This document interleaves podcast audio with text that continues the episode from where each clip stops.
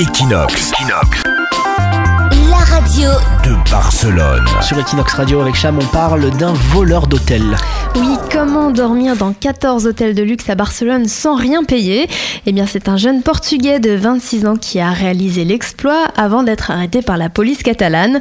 Le jeune homme, qui a visiblement des goûts de luxe mais pas vraiment les moyens, a été arrêté la semaine dernière pour fraude après avoir quitté un hôtel 5 étoiles sans régler la note de 1000 euros.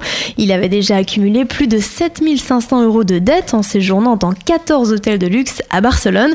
Alors comment a-t-il fait? Eh bien, il s'enregistrait simultanément dans plusieurs hôtels en utilisant des cartes de crédit dont il avait dépassé le seuil.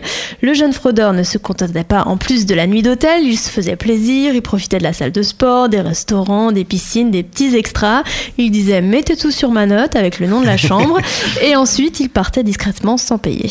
Mais moi je dis, euh, quitte à frauder, autant prendre des trucs de luxe. Je me rappelle Voilà. quand j'étais tout jeune, que j'avais 16-17 ans, un jour j'avais pas d'argent pour prendre le train, j'avais quand même pris euh, le train et je m'étais mis en première classe. J'avais dit quitte à voyager, autant être en première. Je m'étais endormi et tout.